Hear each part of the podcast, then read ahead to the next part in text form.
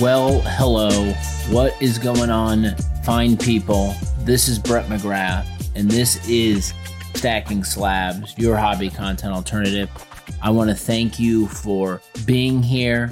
I hope you all had a really nice Labor Day weekend. Got a chance to kick back, enjoy the weather, watch some college football, hang out with the family, and how about spend some time with your collection. I'm recording this early. I'm off. I'm about to get out of Dodge. I'm going to take advantage of this extra day, and I am heading to Chicago. Before we talk about what we're talking about today and all of that, I have to thank our unofficial sponsor, Crumble Cookie. I believe this is their second time on board here, unofficially sponsoring the Stacking Slabs podcast. But I'm telling you what, it is the cookie of all cookies, the Mount Rushmore of cookies. Crumble Cookie is in there somewhere. They might be in there in multiple places based on their wide variety of unbelievable flavors. It's what makes me really, really happy. As a matter of fact, this past week, I was really, really worn down. I had a long day at work, pick up to and from my daughter's school, getting her ready, dinner, all the chores. And when the dust finally settled, I looked around and we had no treats. And so I hit the DoorDash app, I'm not going to lie, and I ordered a 4-pack. I got Snickerdoodle cupcake. I got 2 milk chocolate chips. I'm a chocolate chip mark through and through. And then a cookie butter lava featuring Biscoff. Biscoff, I had to look it up. Went to the Google machine. Those are the little gimmicks they give you when you're on an airplane, those little biscuits. Well, let me tell you what, they crushed those little biscuits up and they put it on this cookie, and it was out of this world. So I just want to thank, believe that's the fastest growing cookie chain in America. I saw a piece on CBS Sunday Morning with the founders of Crumble. Big fans over here. So thank you for your continued support. Eat some damn cookies. Enjoy life. I'm heading up right after I get done with this recording. I'm going to Chicago to see some professional wrestling. I got a notification yesterday that, and this is the AEW, baby. All Elite. I'm going to Collision. Saturday nights, all right, okay. I saw a notification that Dennis Rodman, the Worm, or as he's known in the professional wrestling sphere, Rodzilla, will be in the United Center. How nostalgic is that? I get to see Dennis Rodman, not on a basketball court, but in a wrestling ring in the United Center. I'm fired up for that. Sunday, I'll be at All Out. AEW's next pay-per-view, seeing my best friend, going to do whatever I can to take advantage and enjoy this holiday and do it from the lens of professional wrestling. And then on the other side of this, as this episode goes live tomorrow, we will have the NFL season kicking off, which is freaking awesome. Are you fired up? I know I'm fired up. We got Lions, Chiefs, the Mahomes of it all. You've got the Lions, who are the team that everyone's saying, this is their year. This is where they're finally going to go. Really good offense last year. So I'm excited for the season to kick off. But most importantly for me, it's going to be about Sunday. It's going to be about Sunday at about 1 o'clock, walking into Lucas Oil Stadium. Colts against those pesky, favorited to win the division, Jacksonville Jaguars. T-Law is, if you will, all the hype around the Jaguars. T-Law, the hobby heartthrob. T-Law, all over showcases. I'm sure if you were in the Burbank show this week, T-Law was the currency of choice. Well, I don't predict games. I don't predict the future. But I'll tell you what, I'm excited to see my quarterback, Anthony Richardson's debut against T-Law. In my hometown, there's not a better place to see the best team in the division, allegedly, at your home field other than week 1. So I'm fired up. I'm going to go with my wife. It's the probably the only game she's going to get to before baby number two comes. Baby number two is coming. We're about a month away or so. So I am just going and going and going, and life is coming at me fast. But that's why we're here. And so back to that, maybe the Anthony Richardson of it all. I think this to me and this moment of seeing my player out there, my new quarterback, it really is the intersection of the mainstream and the collector. And I think this happens when your team drafts one of these hot prospects, and all of a sudden it's like, okay, well, of course I'm excited about this, but based on the way the mainstream operates, everyone's going to be excited about this from a card perspective, because you know what happens. We buy these guys way too high, and we've got this thought process that if they, you know, do something, then the price of those cards that we spent way too much money on are going to go up 2x, 3x, 4x, 5x, 6x, 7x, 10x, because 2021 in the bubble, baby. And it was like that before, but now, man, this is the mindset of the mainstream. So what I'm up against as an Anthony Richardson fan, as an Anthony Richardson collector, as a Colts guy through and through, is you've got the unproven quarterbacks. There are the new commodity of the mainstream. That's what we're seeing on the reels, baby. We are seeing all of these guys. Doesn't matter who you are, doesn't matter what you do, as long as you're QB number one and you've got cards, the advantage that the mainstream can take on you is that you haven't seen them yet, so we're going to sell you on the hype. We're going to sell you on the potential. I'm up against that. I'm up against the Panini situation of it all. Will there be Anthony Richardson cards that are coming up in premier brands in Colts uniform? Who knows? Who knows what's happening with this lawsuit and the litigation and all of this? So I'm up against some litigation, baby. I am. I'm also up against overpaying and overcommitting because of my damn passion. I'm up against that. I've got the unproven QB as the commodity, the Panini situation of it all, and overpaying and overcommitting because of my damn passion for the Indianapolis Colts. But what's fandom for? Fandom is for overcoming adversity, or overcoming adversity is one of my favorite things to do in this world. So it's an opportunity to identify ways to make my collection roll with players that I love. It's cataloging this position in my collection, whether it works out or not. My premise of my primary PC is that telling the story and the history of my favorite Colts quarterbacks. And we've all been through that rodeo, and we've all been through those cycles. And you've heard me talk about that on this podcast. Well, let me tell you what, Anthony Richardson is a part of that story. So I need to overcome some damn adversity and figure out a way to get this guy's cards in my collections at all costs. I think this will be a fun experience for me. I don't know which way it's going to shake out. I don't know how it's going to go. But you know what? I'm just excited for football. I'm excited to collect some damn sports cards, and I hope you are too. I want to shout out something I saw that probably not a lot of people saw this week on the Instagram. And no, I'm not talking about fake Michael Jordan jerseys. We've already got enough outlets doing that. And how about that story? That's something, huh? A lot going on. Probably some more fallout will have happened by the time this goes live. But we're not here to talk about the hobby drama. This isn't a sewing circle. We all know who's doing what. We're all pointing fingers already. It's already happened. We don't need to cover it here on the Stack and Slash podcast, because this is your hobby content alternative, and we talk about collecting sports cards here. But one thing I did see that I wanted to shout out, because I love when I see this, is a post from Leather Helmet Cards. Shout out Leather Helmet Cards. And I just thought this was cool. And I just love it when these moments happen. But this is a football collector, hence the name Leather Helmet Cards, who is posting a wrestling card. And so I'm going to read his post. And it says, and it's an awesome card and an awesome shot. And actually, the title that the person on the belt has in the photo, I have signed by this person, which makes it actually super cool. So it is the 2021 Topps Chrome WWE Bret Hart Five Timers Club out of 50 Gold Refractor PSA 10. And Leather Helmet Cards' caption says, "During the pandemic, I found myself getting back into wrestling. I had grown up on the Monday Night Wars of the 90s and was drawn in through pure nostalgia. Bret Hart was always one of my favorites. His passion and technique always stood out, and I also appreciated that he is a fellow Canadian.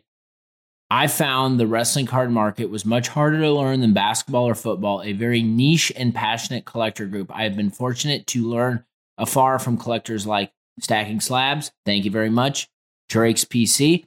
This insert gold refractor always stood out to me, and I knew I needed to pursue it.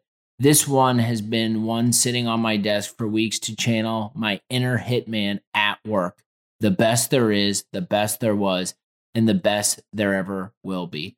That post just hit the feel spot for me so much because it was seeing a passionate football card collector tap into his inner nostalgia and then go buy a wrestling card.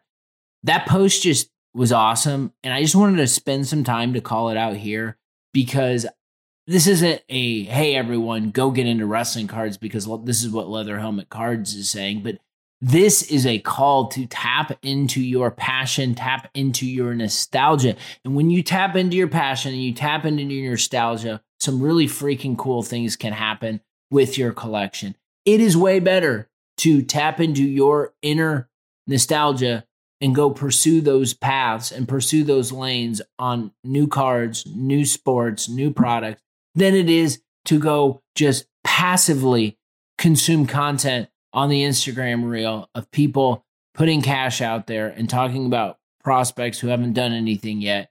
And that's the direction you go. We've all done it. We've all gone both directions, but I just wanted to call that out because I think that's really freaking cool. I want to thank my man, Marino Collector Tim, the encyclopedia of football card knowledge, for that show. Our episode last week. If you haven't got a chance already, go check it out. It is in the archives. Tim is a passionate collector who is super knowledgeable, who has tons of experience, and I'm glad that we could spend some time pulling out some of that knowledge, insights, and passion. He's a guy I'd love to sit down and talk for hours with. There's so many topics and lanes that we can explore. The one thing that stood out to me was the prism of it all. I think it was just so interesting when you have a collector who's been doing it for so many years, who talks in such reverence about the Prizm brand and highlighting some of the things that he's seeing of why this product is something that he is collecting, even though it's a post-playing day card for a player like Dan Marino.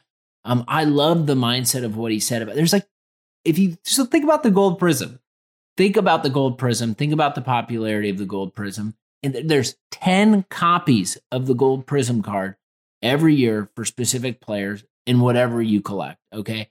So like that, if you like zoom out, and I think about like Andrew Luck. So I just went through this, right? I posted, I've talked about it enough, but we've got the 2012, you've got the 13, the 14, the 15, the 16, the 17, the 18, and the 19. So there's 8 years for me as an Andrew Luck fan of Andrew Luck gold Prizm. That is 80 cards total out of that. If you think about the something like, I think what he drew comparison was like the PMG, right? So there's a PMG, there's 100 or 150 copies of the PMG. So you begin to think about just the rarity and scarcity of a parallel like a Prizm gold that has notoriety and popularity, and him, even though he's a Marino fan, sees that as an opportunity to buy cards. Like, personally, and like, I don't want to make this like a Prizm gold hype fest. I love the Prizm gold because I love gold cards. I love shiny cards. I love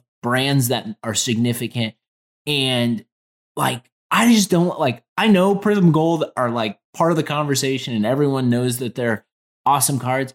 I just see players that I love and players that I know other people love. I have the Prizm gold search on eBay and I see just Hall of Fame type guys in their third year, fourth year of their cards, like, and I just look at the price of that. I'm like, man, this seems super reasonable and super affordable as opposed to some of what is happening on the other side with some mainstream cards. So I'm getting off the Prizm gold soapbox for a minute, but those cards are significant, and I just love the fact that Tim called them out. I think it's also important. He talked about stages. We all evolve. I think we all inherit knowledge during these stages. And really, to me, in my observations and monitoring, the power is when you inherit this knowledge through those different stages, and you not only inherit it and keep it for yourself, but you begin to share it out with other members of the community. My role in all of this is to try to facilitate those conversations and facilitate that knowledge out, because I believe that the more we learn and share with each other about specific eras of cards, about specific sets, products, parallels, I believe it makes for a stronger community. I'm not a transactional thinker. I'm a long-term thinker. And my mindset is the more we can educate around bad fucking ass cards and have people who are super passionate about those cards share it with you, you're going to get fired up, you're going to get inspired, and you're going to stay in the hobby and go through those cycles that you're going to pass down and share that knowledge with everyone else. On Friday, I've got my man, new character unlocked, Justin, 740 Smith Cards. He's got an awesome, diverse collection. A lot of Eddie George in there. A lot of fun stuff we're going to talk about, but we've had so many interactions back and forth over the last several months. I felt like it was time to unlock a new character, so excited to share that conversation with you. I want to dig into something I got a ton of feedback on just as the primary topic for today's conversation, but maybe dive a little deeper into my process.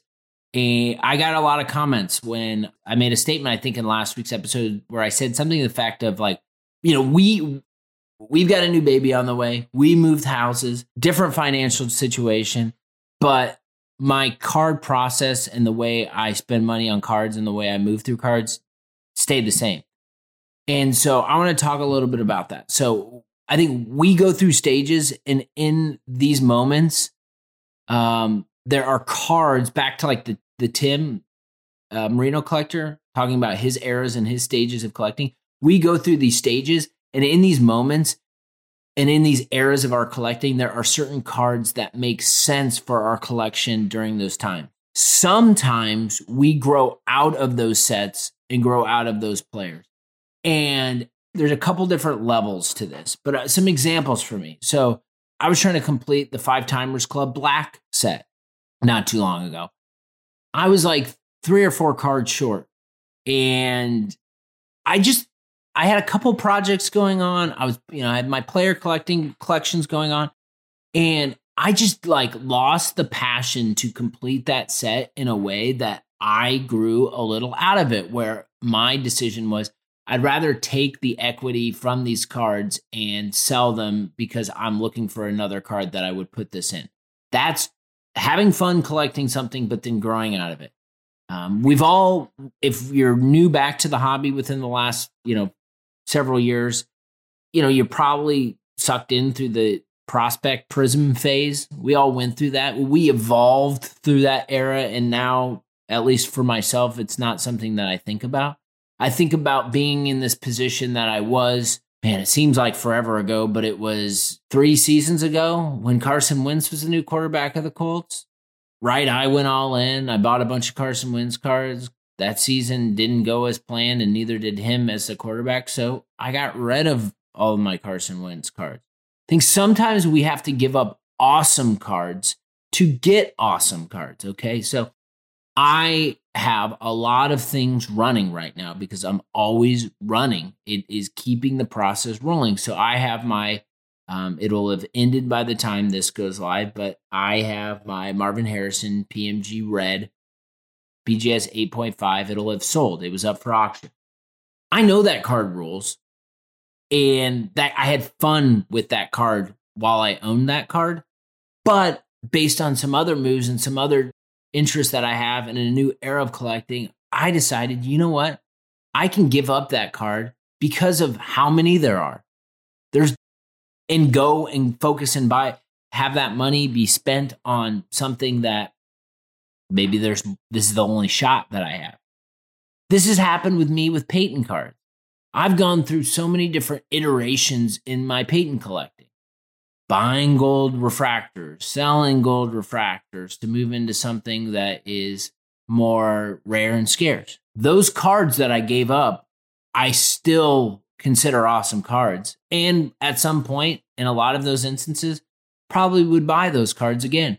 But it's just the era changes. Then there are cards that we own that we know aren't going anywhere. I think about my Roman Superfractors. Like, I have no interest to sell my Roman Reigns Superfractors because Roman Reigns is a primary PC.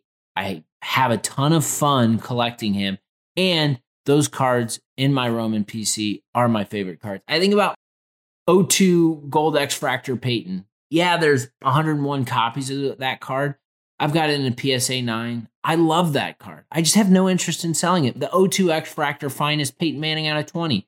No interest in selling it. I think different stages all have different levels, but instead of dipping into my funds, I always look for ways to pull equity out of my PC. I think the mainstream makes you think that you need to get more money for each card that you buy. Like you buy a card for $100, and if you're going to sell it, you need to go sell that for $150. That's not really how it works all the time. And so I don't think the mainstream, when you're seeing it on the reel, take these things into consideration. They're not taking into consideration the utility value of the time spent with those cards. They're not taking into consideration what the sale of that card for whatever you're selling it for does for you in that moment. How does that card help you get into a card that you want that is more desirable? Those are the things that we're not talking about. Because it's easier to talk about the transaction of it all. I bought a card for 100, I sold a card for 150. So what? Who cares? What I care about is moving my cards, whatever price they're going for cards that I love more. Because it's about the damn cards. I think in my life as a marketer, it's always been about keeping the drum beat alive. It's always experimenting and making moves. By experimenting and making moves, I always learn. And there's sometimes I gain big from these experiments and sometimes I lose. You have to be okay with losing. Losing to someone else might mean that you're winning. Or losing, someone might view what you're doing as losing, but to you it might seem like you're winning. I think being in a position where you have control and know how to manage your situation is super powerful. I think back to the conversation I had with my good friend Paul, Wordle Combat, and just understanding like he has always got stuff happening. He's always got cool cards coming in. He's always selling cool cards. And so he, in that episode, you'll have to go back to the archive to check it out. And I highly recommend. Paul's a great guy. You should follow him at World Combat. But I think I just loved the way he talked about his process so openly. And I think the keys are just to know your budget and know what the rough estimate of your collection is worth, because you don't want to be scared when a card comes up for auction that you need, right? But you might not have the cash right then to get it. We can always make moves, and there's different levers that we can pull to make those happen. If there's a card available, don't be scared. Like I'm in this process right now as I'm going into this weekend. There's a card available. It's up for auction. Am I going to win it? I don't know. But I've already gone through the process of trying to understand what I need to do in order to make that happen if that card lands in my PC. This is about being the CEO of your PC, and this is the stuff that unlocks levels for you as the collector. I want to close the episode out by sharing some responses from post I put together after last week's episode around what's one thing that you defined as being the CEO of your PC. I'm going to read those and we're going to get out of here and we're going to watch some football on the other side of this. Mostly 90s basketball cards. Decide what cards are the best on your own. Don't listen to anyone else's lists.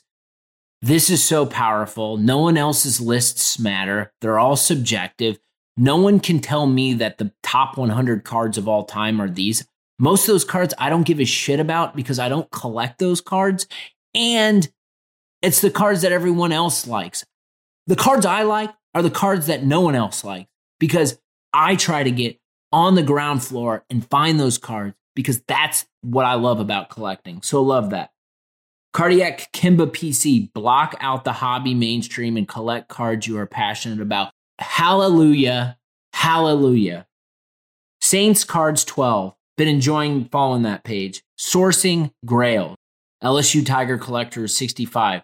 Run my card budget by my CFO, in parentheses, wife. Very smart. I talked about that. Cardiac Sports Cards. Create a mission statement you can use as you're collecting North Star. I love that. Nostalgia Cards. Guide it. Companies pivot. So can you. Absolutely. AJM Cards 1994. Buy what sports and players you like and what you're passionate about. Vol and NC Cards. Be active. Don't be afraid to move cards to get cards that you like more. That's what it's all about. Cardstock Z. Also, I want to say this. You never have to explain yourself to people. You never have to let people know why you're selling something or whatever. You don't need to tell anyone. You just do it. Like, don't need to explain. No one cares. Just sell your stuff because you're buying into other stuff. That's all that matters. Cardstock Z, finding your category of expertise. Get your gold fever. Stay disciplined. Know the market and find your CFO, CO, and CPO. Yes, I love the business references.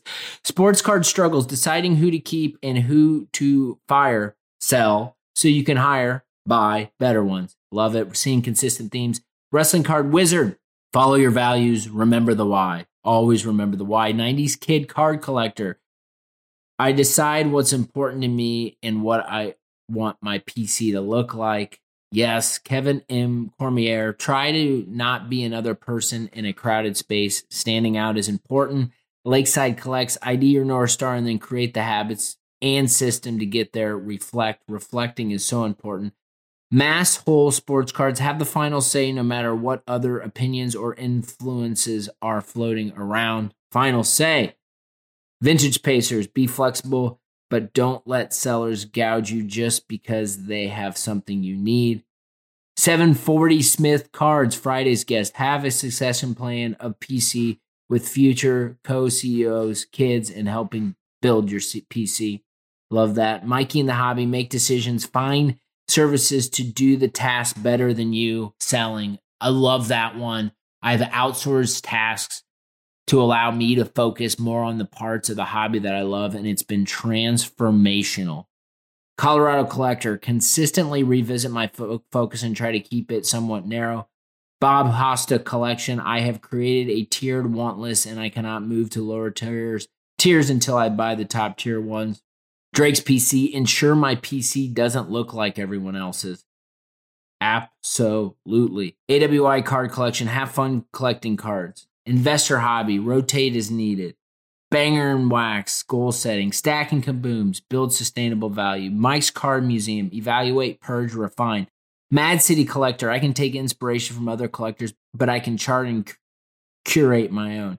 Doc Collects Cards, stop and smell the roses. Appreciate what you already got in your PC once in a while. Midlife Crisis Cards, curate the collection and continually push myself. Iowa Dave, give myself permission to impulse buy. The hobby's less fun when there's too many rules. Absolutely. Henry Rowan Gardner Cards, being disciplined in search, the funds, curation of the collection. Louis Skywalker for collector. Evaluate your PC, set goals, and stick with it. Easy to get distracted, buying the hype. Charm City Tim, taking a break will not put you behind. It's not a race. Suppress the FOMO and reset. Great advice. Soccer Card Corner, decide what set card player gets me excited to chase, set the tone for everything. And May Sports, revisit, prioritize my PC goals, and rank my PC in case I need consolidation. Appreciate everyone's engagement, responses, and helping share what's on your mind and how you do the things you do. The more we share, not only our PC, but our process, the better this community and the better this hobby is going to be. I promise you that. You take care of yourself, take care of others around you. Stacking Slabs is going to keep on coming at you on the other side of this. Stay tuned. Friday's episode. Boom, baby.